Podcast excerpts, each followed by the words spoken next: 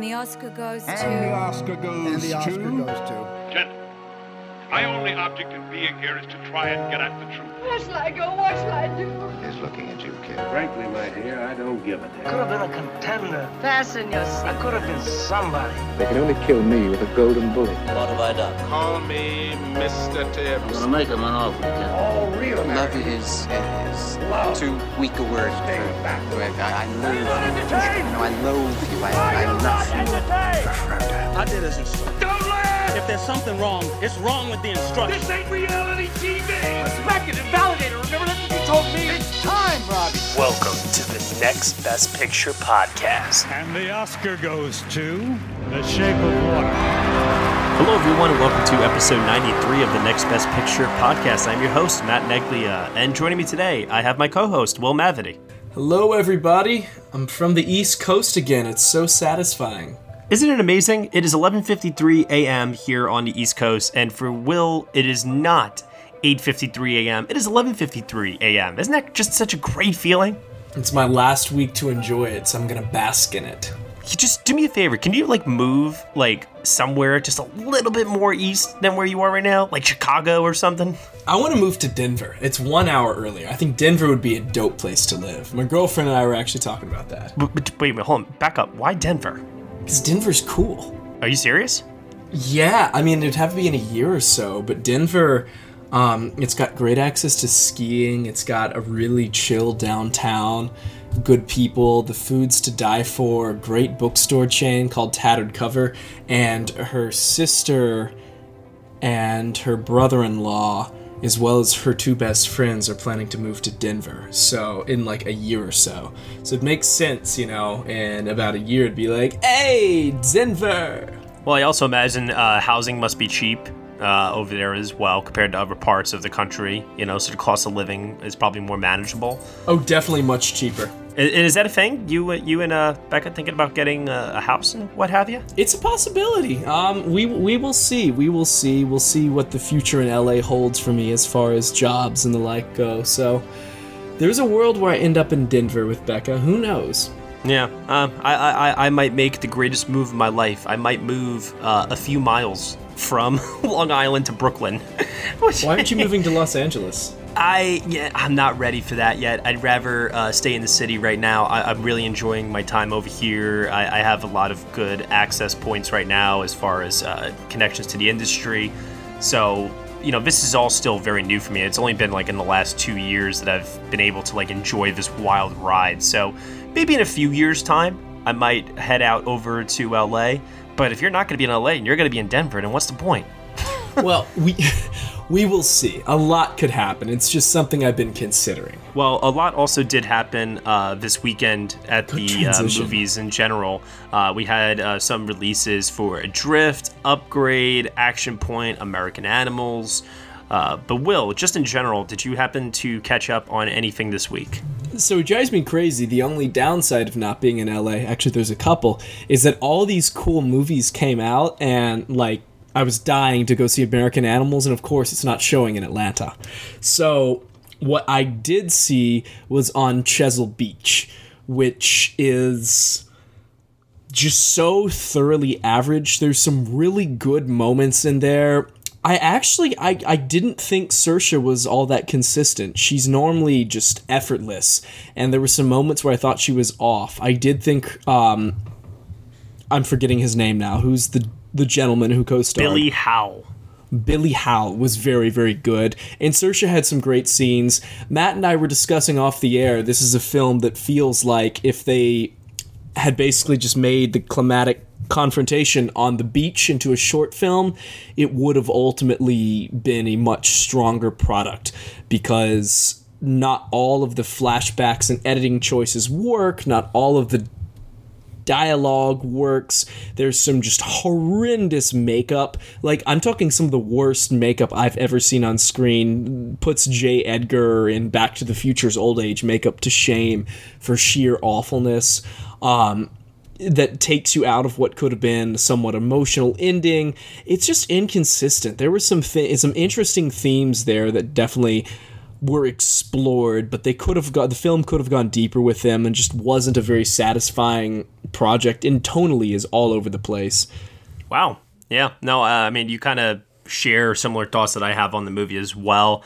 Um, it's a very, very average movie, but man, that climactic uh, beach scene plays out like a one act play, and it, it is fantastic. I still believe, like you said, if it was a short and it was released, the whole movie is contained within that one scene. The acting is incredible. The shot composition by Sean Bobbitt is really great. Um, you know, there, there's a lot of great stuff in there. It's just like it's just smack dab in the middle of a movie that has like this first act and third act that is just nowhere near as intriguing as that climactic scene. So, yeah, it's a shame, but you know, what are you gonna do? I, I guess they could always uh, do another movie together and hopefully things turn out better. Oh, wait a minute, the seagull, it didn't. yeah, I didn't like that one either. Yeah, a bad a bad May for Saoirse, I would say. Yeah, um, hopefully things do turn around later on in the year with uh, Mary Queen of Scots. We'll have to see how that all pans so out. So hyped. I know, right? Um, and there, there was a lot of other uh, discussion this week in terms of casting, some new projects coming out. I will, I will come right out and say for the record that this episode might be a little bit all over the place. We have no trailers to talk about this week. Um, we might sprinkle the news throughout. And it just in general, this was a very, very light week. So really, this is just me and Will kind of catching up and shooting the shit for your entertainment. Um, I'll start off by saying uh, I'll drop a bombshell really quickly. I have never seen Ocean's Eleven. Really? The Steven Soderbergh film with that giant cast. I had never seen Ocean's Eleven. Have you rectified that? And that just changed the other night. So I saw it in anticipation for Ocean's 8, and I have to say that I was very thoroughly entertained by it. I did feel that the characters were very thin, and it's not so much that you're watching the characters on screen, it's just the novelty of seeing these actors all on screen. I thought Steven Soderbergh's um, shots were just so magnificent. I love the way that he shoots his movies, and I thought that this movie had a lot of suave, uh, uh, you know, such a cool, charismatic uh, presence about it that you kind of can't help but feel won over by it as you watch it. Although I did think the storyline about him trying to win back his ex-wife, uh, Tess, played by Julia Roberts, was a bit silly, and I don't really know if the movie necessarily needed it. I don't feel like it added much to um, the drama of seeing the heist itself unfold. But all in all, fun movie. You know, I, I, I would give it a 7 out of 10. Yeah, no, it, I, it's not like it's not trying to be traffic. You know, it's not trying to be meaty Steven Soderbergh. It's just extremely entertaining. Um, do us all a favor, skip 12, go straight to 13. Is, is that true? Yeah, 12 is really that bad, huh? Yeah, oh, it's awful. There's this weird subplot where Julia Roberts' character plays real life Julia Roberts, and it's just. No. Well, that's really bizarre. Yeah, I, I think the cat the credits even go and they list all the names and it goes and introducing Tess as Julia Roberts. It's it's it's horrible. Well, I also happened to uh, rewatch The Witch, uh, Robert Eggers' uh, 2016 film for the first So time good. since its theatrical release. Yeah, I know you and I were really really high on it. Uh, that film made my top 10 in 2016, landing in at number eight on my list. And this this rewatch was pretty damn incredible, I have to say. I, I, I think I liked it even more uh, the second time around than I did the first time. And uh, we reviewed that for um, our throwback review for June of 2018 as we eagerly anticipate the release of Hereditary coming out uh, this upcoming weekend. And that is up for anyone to listen to right now. To get the full review of which you do have to subscribe to our Patreon page for a minimum $1 a month, and then you will get that full episode along with all the other episodes that we have been releasing over the last couple of weeks for our throwback reviews and other exclusive podcast content. Uh, but yes, very much enjoyed The Witch. I also rewatched The Incredibles, which I think was the first time I've seen that in probably 10 years it has to be something really, really long. And yes, we are actually going to have a review of that as well. That will be going up pretty soon before Incredibles 2 comes out. So be on the lookout for that. And I saw American Animals for a second time in the movie theater. Uh, Will, when you do head back over to the West Coast, I do, do, do, do, do so eagerly await your thoughts on that movie. Oh, I think it'll be one of my favorites of the year, and I, am planning to see both it and Hereditary this week. So, oh, that's going to be a good, good movie week for you then. Yeah, a um, lot of Sundance catch up, basically. And then I also saw um, in the movie theater, I saw, I saw Upgrade, which I want to see that. It yeah, no, fun. I like. Here's the best way I can describe Upgrade. Upgrade is the kind of movie that you watch with your friends when you're sitting around at home and it's like 11:53 p.m. but nobody wants to go home and you're all drinking beer and you decide to just be like, "Yo, yo, put that movie on. What's that movie? Uh, upgrade. Yeah, put that shit on." And you put that movie on and you're not really taking it seriously. It's just something that's playing, but yet it's entertaining and doesn't really have to ask too much of the viewer it's a good midnight movie. I love me some midnight movies. It's very, very B level though. Very B level. You know, my dad and I used to go see one of those pretty much every week. Death Race, Gamer, Jet Li, and Jason Statham in War. I mean, yes. Yeah, it's definitely in that realm, I would say. I, I went in thinking, oh, this could be like another sleeper hit like John Wick. And I do think it does have that potential because to me, I know some people really, really dig this movie like a lot.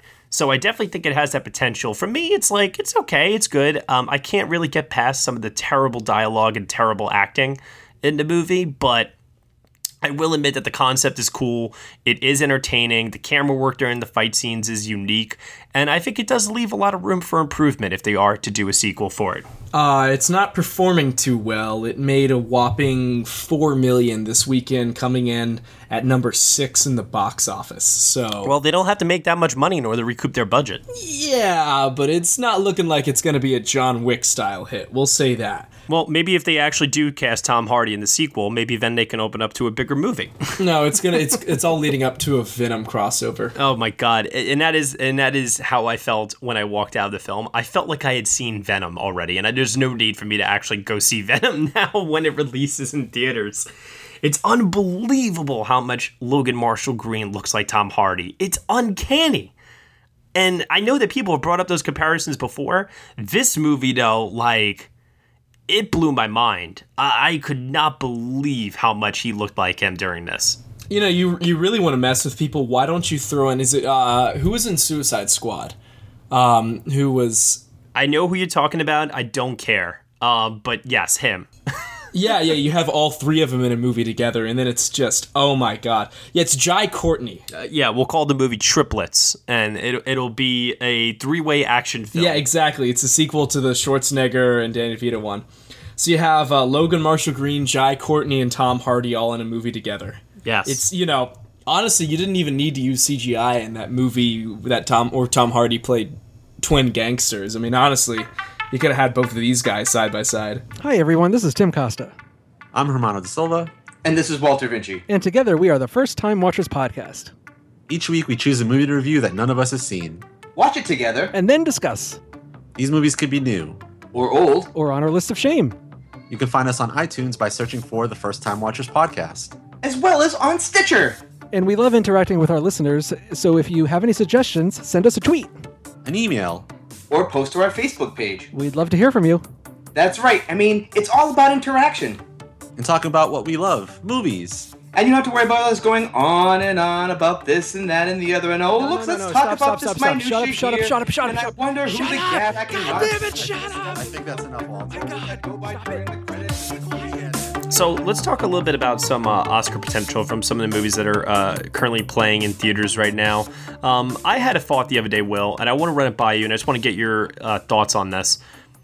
First Reformed, I am starting to believe that that is the kind of movie that gets a sole Oscar nomination in original screenplay, and it's their way for finally acknowledging Paul Schrader.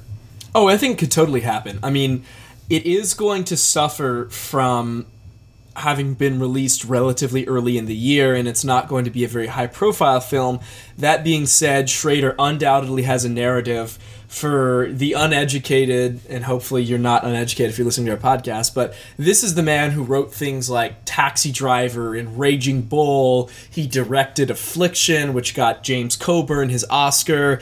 Paul Schrader, I, w- I went to a trivia night in Los Angeles for film trivia that had an entire 20 minute round of just questions about Paul Schrader movies. I mean, this is someone who is an undeniably talented filmmaker and who has never received an Oscar nomination. And First Reformed, I haven't seen it yet, but is supposedly fantastic and has an all time great Ethan Hawke performance. So if the lobster could pull it off getting released in may kind of being forgotten about and then resurfacing i think this film could do it too. And it's got a24 behind it just like the lobster did. They're proving adept at a campaign. I wouldn't put money on it but i think that depending on how the original screenplay field turns out that is a very real possibility.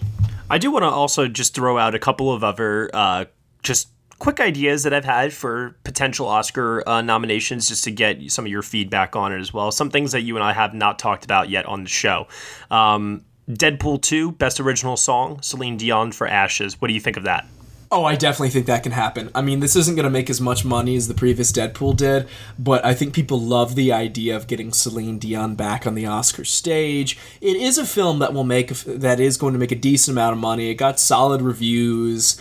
Um, and I think most importantly, Fox is going to put a ton of money behind campaigning. I mean, the, the, fact that they were willing to create such a song makes me think that they're going to throw a bunch behind a campaign. They campaigned hard in early 2017 to get Deadpool a Best Picture nomination after it performed well with the guilds. I think they will now put all of that money behind just this category instead of even bothering with screenplay or picture and I think that will absolutely pay off. It's Celine Dion after all.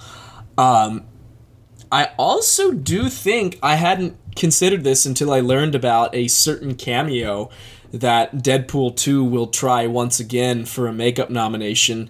And they, they couldn't get it the first time around when the only makeup on screen was really Deadpool's. But not only have they improved his makeup with a higher budget, there is also a very recognizable celebrity who's just slathered in makeup to play a obese bearded redneck at one point in the film. There's also some makeup on Josh Brolin. It's augmented with CGI, but he's got all kinds of body scarring.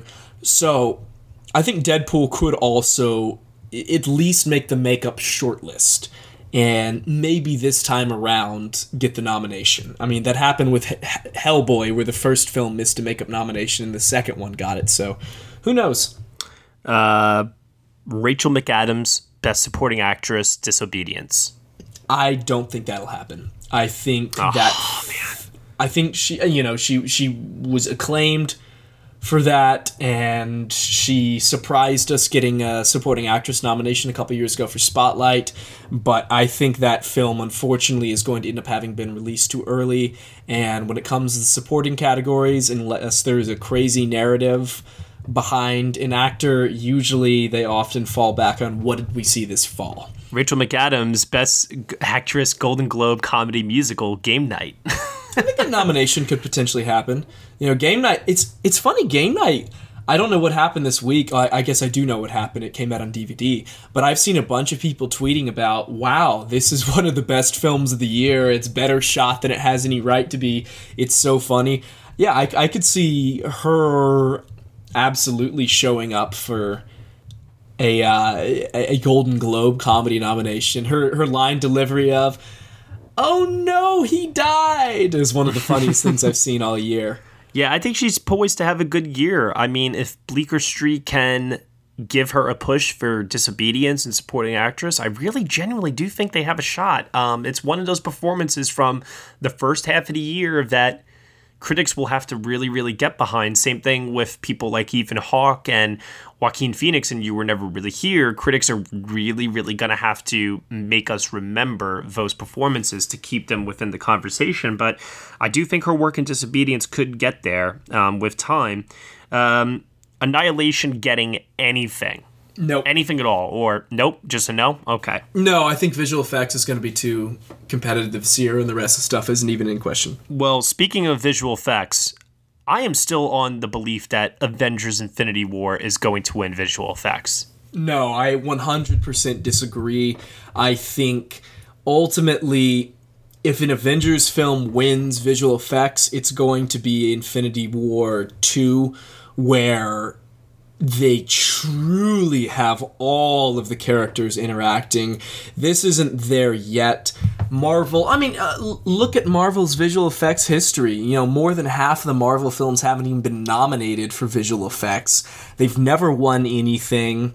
And other Thanos is a great CGI character, but that wasn't enough for the Planet of the Apes movies. And other than that, there's nothing we haven't seen in other Marvel films. I mean, they've put them all in a movie together, but it's, you know, they haven't been able to win for any other times. I don't think it's going to happen, particularly when you have things like James Gray's Ad Astra, which has some of the Avengers Infinity War visual effects supervisors also working on that, and apparently that is getting a December 2018 qualifying run. So you got that. Um, you have what I think is a very likely winner, First Man, if that is a big tech player overall. That film is shot in IMAX. It's, you know, grounded, realistic CGI with a space adventure. I mean that that fits right in there with previous winners like Interstellar and Gravity, and it'll probably be a Best Picture nominee, which always helps, except for 2015. So you, you think Avengers: Infinity War can at least get a nomination? Yeah, I think I think it will get a visual effects nomination. Absolutely. Because I had I had admittedly forgotten about First Man, and now that you just brought that up, it's like, duh, uh, okay. and then also uh, let's let's not forget, um, what's that Robert Rodriguez movie? The James Cameron uh, produced one, Alita Battle Angel. Yeah, I mean this the mocap in that looks off the chain, and that's coming going to be really fresh in voters' memories. So if they are going for a blockbuster, if that does well financially, then why wouldn't it factor in? Yeah, that's a good point. Um, we're heading up soon on the end of the first half of the year. How are you feeling about Black Panther right now in terms of the Oscar race? It's going to need a big second half of the year Oscar campaign, and certainly Disney has the money to do it. Um, but I think it's gonna get some tech nominations. But if they want to secure that Best Picture nomination, I mean, it's it's the film has still stayed in the conversation, but I think it's still far from a sure thing. I think costume design nomination, maybe even win, is a guaranteed it might snag a sound or something. It might be in the race for cinematography, but I don't think a win's going to happen or a nomination is going to happen. But that picture nomination is possible, but Disney is going to need to put all of their money behind it. Warner Brothers couldn't pull it off with Wonder Woman last year, and they campaigned it the hell out of that film. So it's possible, but it's it's it's it's going to take some skilled maneuvering. And my final one, sight unseen, just based on what you've heard so far. Toni Collette in Hereditary, Best Actress. Oh hell yes! I think that I mean A twenty four is already you know putting out special trailers saying 2018's first Oscar contender is here with Hereditary. They're clearly going for it. They know how acclaimed that performance is. I think I don't think she's going to win. I don't think a horror performance is going to win with this Academy, but I think. Oh, I, I disagree. I I actually think that this Academy might do it. You think she could win? I think that there has been an overwhelming, overwhelming, like sense of Toni Collette is one of those actresses who's always been great, has never really, you know, phoned it in and this is probably the best work of her career. And if Hereditary could land in other areas, possibly at the Oscars outside of Best Actress, why not?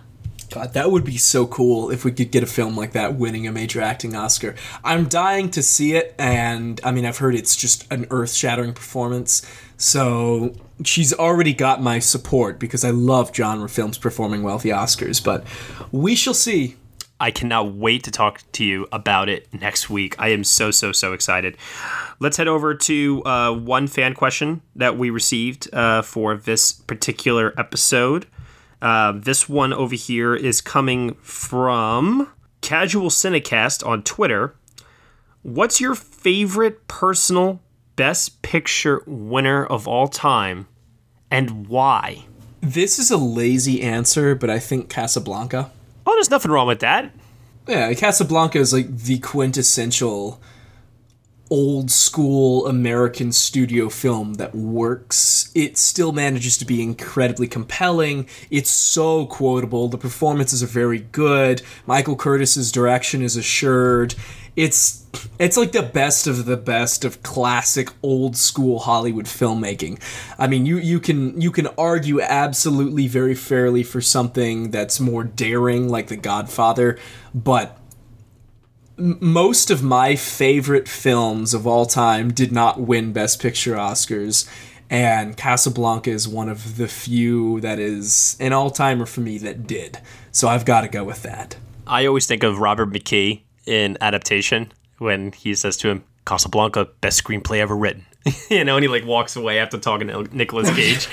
oh um, it's true. It is one of the greatest screenplays ever written. I mean, the performances in that by uh, Bogart and uh, Bergman are inc- like just impeccable. Um, that is a timeless film. I mean, the yeah, and and you know what too?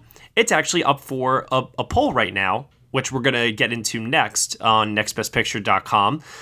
But for me, I mean, and I feel like I'm beating a dead horse at this point, uh, saying it over and over. Everyone knows Lord of the Rings is my favorite film of all time, so Return the King will probably forever be my personal favorite uh, Best Picture win, and for a number of different reasons. Not only because it's my favorite movie of all time, the Lord of the Rings trilogy, but also because that was that Academy acknowledgement of genre back during a time where it even isn't as much of a conversation as it is today. Uh, this was back in 2003, you know? So seeing the Academy embrace the whole trilogy with that many Oscar wins and for all of them to be wholly deserved because that film was a technical masterpiece and most of the awards that it did win were in the technical department. Sean Astin was robbed of a nomination. Sean Astin was greatly robbed of a nomination for Return to King, as was Andy Serkis for The Two Towers, and quite frankly, they should have just given it to Ian McKellen to make up for Gods and Monsters in 2001. I love Jim Broadbent, but mm, you know, that's my own personal belief, and there is a bit of biasness there, but hey, it is what it is. Okay, so moving on now from that, let's head over to the polls. Let's talk about what's going on over there. Uh, last week's poll, which was tied to Adrift, uh, which released this weekend, we asked everyone which was their favorite Dangers at Sea movie. So we had Abandoned Ship, All Is Lost, Captain Phillips, Castaway, The Deep, In the Heart of the Sea, Jaws, Lifeboat, Life of Pi, Open Water, The Perfect Storm, The Poseidon Adventure, The Reef, The Shallows, Titanic, Unbroken, and we also had a write in option for those that wanted to list something that was not there. This was obviously Titanic, right? Well, uh, let's take a look and let's see. The top two are Titanic and Jaws. Which one will? Well, the fact that the fact that you're doing this suggests you're setting me up for a surprise, but I think you're trying to play me. It's still Titanic. 38 to 27 votes. The winner was Jaws. Uh... Titanic landed in second place with 27 votes, and coming in at third place with 17 votes was Life of Pi. Mm. In fourth place, Castaway, and in fifth place, another Tom Hanks film, Captain Phillips. Anything that surprised you by not placing in the top five? Um, I was very, very surprised um, at the, at the, I was actually more surprised with the write-ins that we received than anything. We actually had a write-in for Adrift. We had two write-ins for Das Boot. We had a write-in for Ghost Ship. No. Yep. Oh my god, I love to make. I tweeted about this movie a couple weeks ago. I just want our listeners to appreciate, for those of you who haven't seen Ghost Ship, the entire film, the audience is trying to figure out who the ferryman is because there's a mythological ferryman whose job it is to ferry the living to the land of the dead, and he wants to collect souls. And they're trying to figure out which character it could be. And you think back to the guy who introduced himself as Jack Ferryman at the beginning of the film. There is a character named Jack Ferryman in that movie. And yes, spoilers, he is the ferryman. So, Ghost Ship, oh my god, that film is. Woo! Uh, we had a write in for Deep Blue Sea. It's a classic. We also had a write in for get get ready for this. We had a write in for Finding Nemo. I, I guess it works. Yeah, that's what I said. I was like, okay. oh man, this week's poll uh, is tied to Hereditary, and we are asking everyone which is the scariest movie you've ever seen.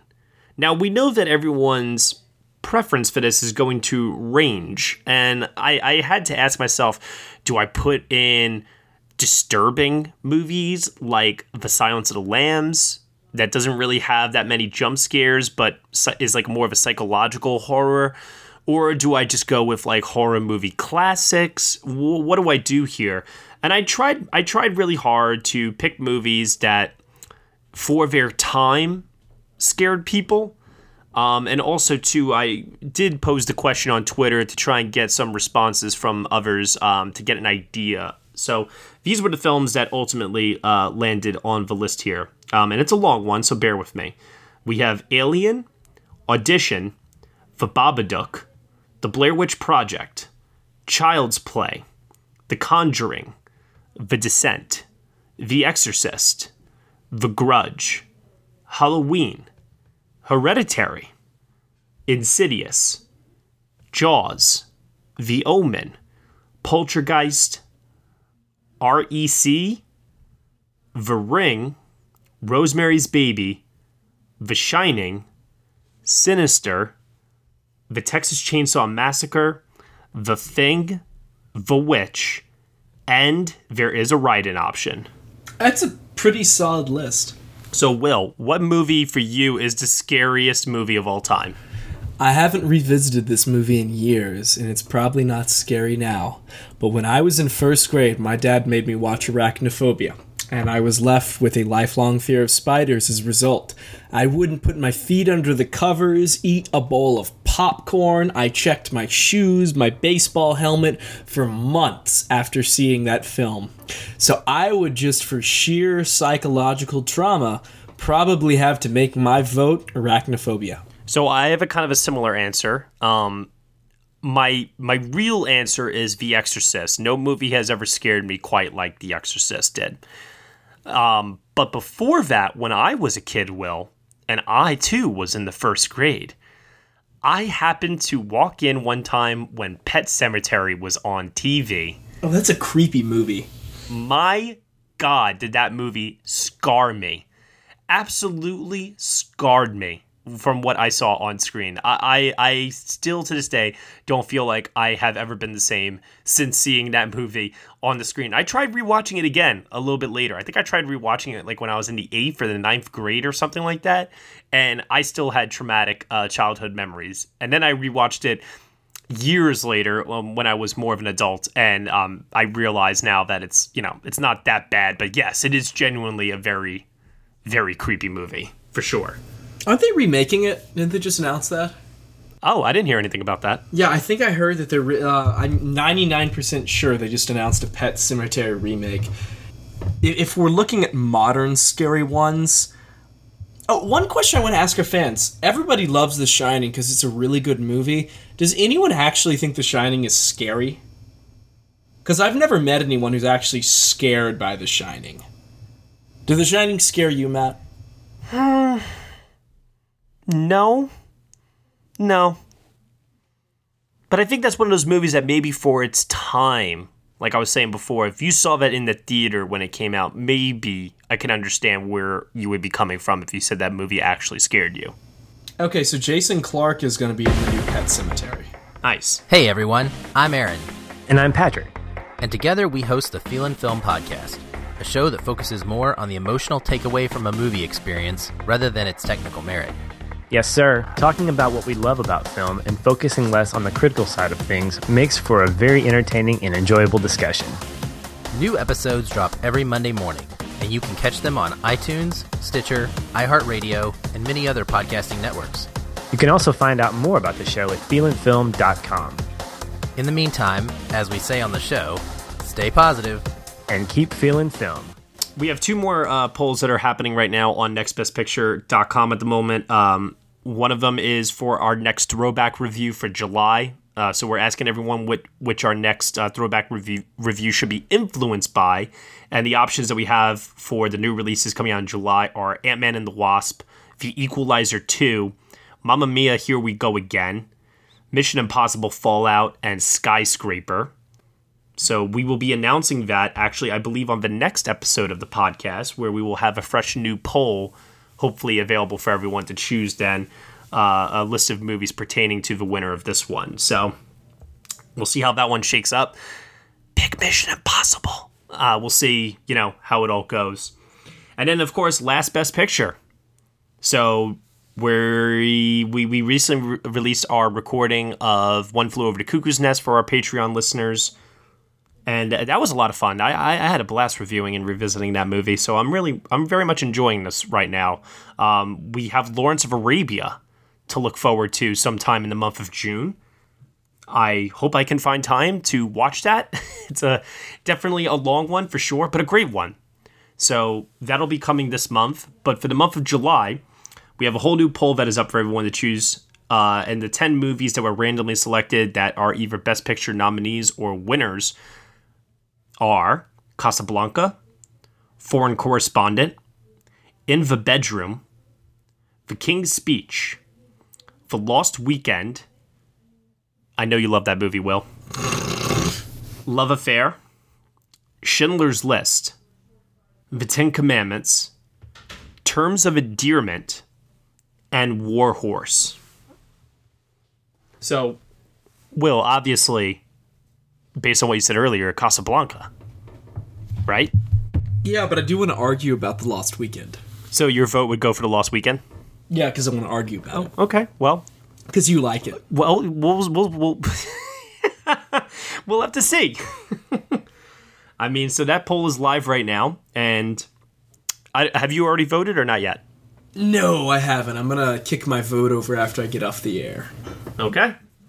Alrighty. So those are all the polls that are happening on nextbestpicture.com. Um, with that said, Will, we could pass it over to you for any news that happened this week. I know it's been a light week overall, but if you have anything for us, I would love to hear it. Okay, so Brian De Palma has announced that he's going to be working on a Harvey Weinstein horror film. Oh, I heard about this. Already been met with some controversy because people are like, a Brian De Palma doesn't have a great track record when it comes to women and like sexual violence. Um, secondly, people pointed out that you know it doesn't really seem right if it's like uh, if it's an entirely male written, directed, produced project about a story that disproportionately affected women. So I'll be interested to see if that one actually ends up getting made. And it's not supposed to be actually about Harvey Weinstein. It's more of like it's going to be a character that's based on Harvey Weinstein as well. So it's not like we're going to get the Vincent D'Onofrio casting that everybody wants uh, right now. But I'm intrigued by it because it is Brian De Palma. And that's kind of where it ends for me. Um, I do agree with you, Will, that this has all the makings to be a controversial movie that audiences may just come out in droves and say, We're not in the mood for this. We don't want to see this. We don't know why you have to do this right now. And maybe he, you know, like you said, isn't the right filmmaker for it, but he gave his reasoning that he's very upset with what Hollywood has become and what the system has become since the days when he was making movies. And what I think is uh, the misguided um, viewpoint there is that it's not like things have changed in that regard since he started making movies. I, the abuse of power has always been there, and I think that is what people are kind of latching onto as does this guy really have the right frame of mind to be? It was probably even worse in the '70s. You know, it's. So yeah, so it's basically like he's admitting that he is ignorant to it, essentially, but yet he wants to make a movie about it. I it, mm, yeah, I, I don't know, I don't know how I feel about this one. Okay, uh, so we knew Timothée Chalamet was going to be playing Henry V in a film called The King from David Michôd. He's got to grow out that facial hair. You got to get that beard going, man. oh my god. So, but listen to this cast now. It's Joel Edgerton, Robert Pattinson, Lily Rose Depp, Ben Mendelsohn, uh, Sean Harris. He's the villain from Mission Impossible Five, and now Dean Charles Chapman from Game of Thrones, who was Woo! Tommen Baratheon. I mean, that cast is just stacked in this Henry IV and Henry V movie. So as long as Ben Mendelsohn is not playing another villain, um, I'll be happy because I'm getting tired of seeing him as the villain and everything. Well, maybe maybe, maybe he's going to be playing a villain who's a little bit more complex, at least. I, I I I I am very intrigued by this cast. I'm also very very happy.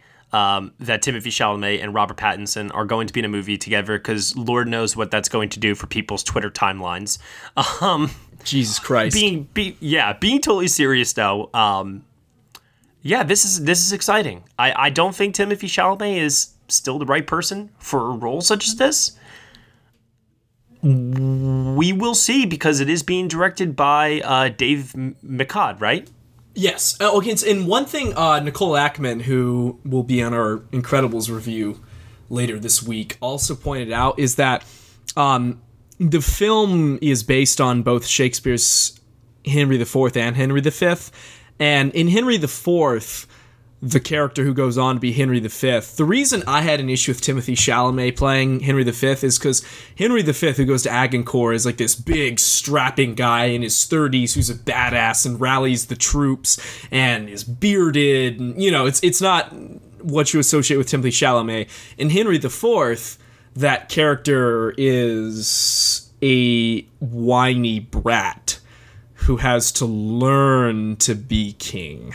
So that does if it's incorporating that that does kind of work more. I feel so much better all of a sudden. Yeah, like I I am more willing to embrace that. I had heard it was just Henry V.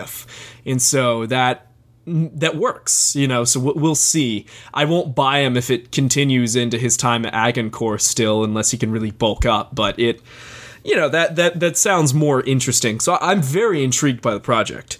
Uh, obviously, David Michôd's Michôd, however you pronounce it, his last project wasn't great but uh, some of his earlier stuff like Animal Kingdom and The Rover were excellent. So I'm intrigued. Thank you, by the way, for acknowledging that The Rover is awesome. I do think more people. Oh, I love The check Rover. That one out. Yeah, it actually makes a great one-two punch with John Wick. I think if you've seen the film, you understand oh. why. Yeah, yeah, that's that's that's actually a good way of putting it. Um, okay, so here's an interesting one about a. I think I mentioned this on the show back in April uh, how I wished someone would make a movie about Oliver Sipple, who was a man who saved President Gerald Ford from a assassination attempt and became a national hero for about three days, and then a newspaper outlet discovered that he was a closeted gay man. This is in the 70s, and said, Hey, we think that gay America needs a hero like this who can say, Look at this, it's someone who does something stereotypically masculine and stops an assassin's bullet. Can we publish that? And he's like, No, I haven't told anyone in my life. Uh, I would prefer you keep that side of me private. And they decided that the societal value of revealing that outweighed his wishes. That was revealed. He was then disinvited from coming to the White House to visit the president, disowned by his family, shunned, and ultimately became an alcoholic and died. Really tragic story. And I was like, honestly, like there's there's a lot of modern relevance. And lo and behold, two months later, they announced that Warner Brothers has acquired rights to that story and is going to be developing a film based on the tragic life of Oliver Sipple. So that's an interesting little known moment in history that's going to get a f- very timely film treatment. Uh, it raises a lot of interesting questions about privacy in relation to the press, et cetera, et cetera. So um, I'm intrigued by that. There's another interesting historical uh, film called The Big Blow coming out, which is basically there's a in like 1900s rural Texas. There's a black boxer who has to fight against a racist society and also a racist boxer or white boxer who was paid by locals to try and actually kill him so that the title of reigning champion could be returned to a white man. This is someone who in incre- like 1900s Texas, like incredibly racist environment and who defied expectations and who ultimately was imprisoned because he was dating a white woman. Um, Ridley Scott is producing one of those projects. Meanwhile, interestingly enough, um, Stallone is producing a separate project based on the same guy. They're both happening at the same time because I hadn't heard about this. Stallone apparently had viewed this man's life as a passion project and campaigned to get him pardoned, you know, posthumously by Trump. And apparently, Trump just pardoned this guy years later, and I guess it's symbolic value. So that's why uh, Stallone was at the White House. I hadn't even heard all the details in that. So Stallone is producing one project and Ridley Scott is producing the other. So we're getting two dueling stories about that guy. So we have a Mowgli Jungle Book scenario happening right now. Yes. Um, let's see. Then we also have. There's a book called Space Opera that I've had sitting on my Kindle shelf for about three weeks. Uh, it's a sci-fi book that's essentially a feature film version of the Rick and Morty episode where they have to decide the fate of humanity by going on like a singing competition. Did you see that? The Show Me What You Got episode? No, but if you can sing for the rest of the episode, that would be quite entertaining. Actually, I still I still want us to do something on the show where if we get a certain number of retweets, you and I agree that we will have an entire episode sung. I think that would be great. I, am waiting for somebody to listen to this now, and they'll just create the tweet for us. Maybe maybe they'll just start a petition or something. I, I, I don't know if people actually want to hear that, but no, I, I think people do want to hear that. We'll bring everybody no. on board. Why, why would people want to listen to us sing an entire episode? I think it'd be incredible. I you know I used to to write comedic songs back in high school. I did. uh Oh, pat yourself on the back. Why don't you? No, it was great. It was 1985 turned into 1984. Uh, no free thinking or talking, the thought police are stalking. You do your job where you're rewriting history and your kids don't trust them. They tell everything that you do, cause life just couldn't suck more in 19, 19, 1984. Yeah, there's a lot of potential here. so maybe maybe for our next like you know film review of a musical, maybe we could do something that would be uh, quite fun. But fans start the petition. There's also an entire 1984 song waiting out there for some lucky listener. I wrote the whole thing. It's two and a half minutes long. So I don't know how lucky they would be. I'm just gonna throw that out there. it would be a treat. So anyway, oh, uh, Colin Trevorrow and Mark Platt have gotten the rights to that. Um, it's called Space Opera, and it's about an intergalactic music festival where Earth must go represent itself in order to not be destroyed. So that is Colin Trevorrow hasn't had a stellar track record. Book of Henry, uh, but who knows that there's some potential there for a fun time. Angelina Jolie and David Oyelowo are going to be in a live action fantasy film from Brenda Chapman, who directed Brave, about basically where Peter Pan and Alice in Wonderland are brother and sister and are dealing with parents who struggle with trauma and they basically visit Neverland and Wonderland as their respective escapes from the horrors of the real world. That sounds that that sounds interesting. Yeah, I'm I'm a, I'm a little intrigued. Those are two, and obviously Oyelowo and uh, Jolie will play the parents, so there's there's some potential there. Um, this is a fun one. James Ivory, you know, he used to work with Ruth Prawer Jhabvala for years on all his Merchant Ivory films, and she won a couple Oscars alongside him. But he is adapting a story of hers that was about a Indian judge who knew he was about to die, and it's about the back and forth between him and his wife, also ensuring that his wife takes care of his mistress. And there's a lot of domestic drama there. James Ivory, who just won a screen, an Oscar, obviously for Call Me by Your Name, uh, is writing it. Again, he will not be directing it. He is instead letting Alexander Payne direct the film. So I'm intrigued by that. You know, Alexander Payne has done plenty of domestic dramas, and taking it to India is going to be very interesting for him. But I think there's definitely some possibilities there that this could get him yet another Best Director nomination. The Academy obviously loves him. I love Nebraska, but I have no idea why he was nominated for Best Director for that. no, I mean I I really like that film, but that's not what I would call a directing showcase. Would you agree? Yeah, uh, I I would agree with you on that. I think I think that they just love him and they see black and white and they go ooh. All right, so Jamie Foxx is playing Spawn for Blumhouse. Blumhouse is obviously not content with Glass as its first as its superhero film. It's now adding in Spawn. And uh, we all know Spawn was rather unsuccessfully turned into a film back in the 90s as like a R-rated superhero film.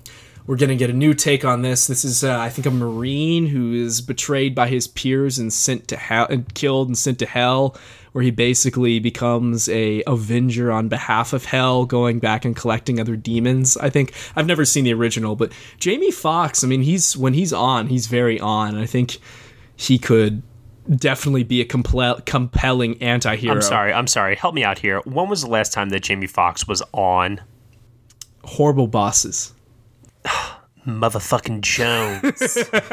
you know what? Fine. All right. All right. All right. You win that argument. All right. So I, I am intrigued though. I uh, you know like he does he does have charisma. He just he doesn't often choose good projects, but when he does, he's very compelling. I, I agree. It's just very few, far in between. Now, also, Todd McFarlane is not only writing but also directing. He's a comic book artist. He's never directed a film. And the last time we saw that happen was Frank Miller with The Spirit, and that was um, oh Jesus Christ. Yeah. so we'll see. Um, finally, speaking of comic book people, Zack Snyder is going in a very different direction from his many superhero films and comic book films, and he is instead doing an adaptation of Ayn Rand's The Fountainhead. This Is his next project. Uh, Ayn Rand, of course, is the uh, very you know the patron saint of libertarians ever everywhere. She's the writer of Atlas Shrugged. This is another book which is about being an architect and not conforming to society. So um, I'm not particularly interested in this, but I'm sure there's an audience for it. Although the previous Atlas Shrug adaptation had to crowdfund its third installment because it did so poorly at the box office. So there is that. And that's about it for news this week. Well, that was a pretty good roundup of things that are going on this week overall. Um, I'm very much looking forward to the crop of releases that we are going to be getting over the next couple of weeks. And I'm also very excited too, Will, as we get closer to our 100th episode, we get closer to um, the first half of the year being over by the end of this month, we can start talking about uh, what has made our top fives or top tens um, if we have seen enough at that point. Some of us I know, you know, struggle a little in that department, but overall, um, I think things are moving around uh, pretty pretty swimmingly so far. So thank you so much, man, for uh, being on with uh, this episode with me. Uh, we have a lot of really, really cool things that we're working on right now in the pipeline for everyone, and some surprises in store as well. So I want to just just give a quick shout out to everyone that has thrown us a review on iTunes, supported us on Patreon, retweeted, liked, shared, comment, everything that it is that you guys are doing to help support Will and I's passion project here, known as Next Best Picture, is very, very greatly appreciated. Uh, Will, where can they find you on the internet? You can find me on Twitter at Mavericks Movies. And again, whoever's listening to this episode, oh god, I believe in a musical Next Best Picture episode, and you should too. So get the movement started on Twitter. Matt's gonna kill me, but I hope he doesn't delete this segment because I believe in this, and uh, I think it's gonna be something really special. We could get Michael Schwartz back on here with his infamous singing voice, my infamous singing voice. I've never heard Matt sing, but I'm sure it's memorable to say the least. Um, our very Nicole Ackman, who writes for Broadway World, could be on here.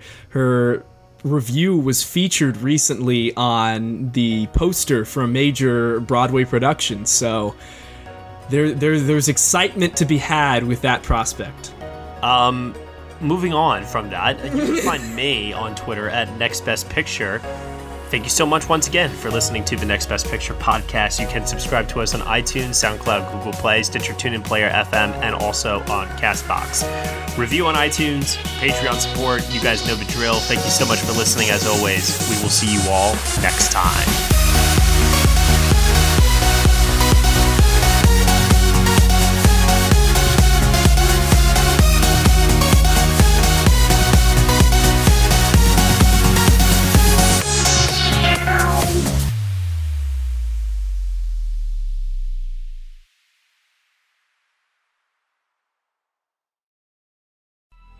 Coming up on 5 Minute News, I'm Anthony Davis. You might think it's partisan because maybe it's critical of one side or the other, but it's not, it's just the truth. And I think that's also something that's kind of unusual for Americans listening to the radio or to podcasts because the news landscape in the States has been so partisan for so many decades. So, Five Minute News is verified, truthful, independent, unbiased, and essential world news daily.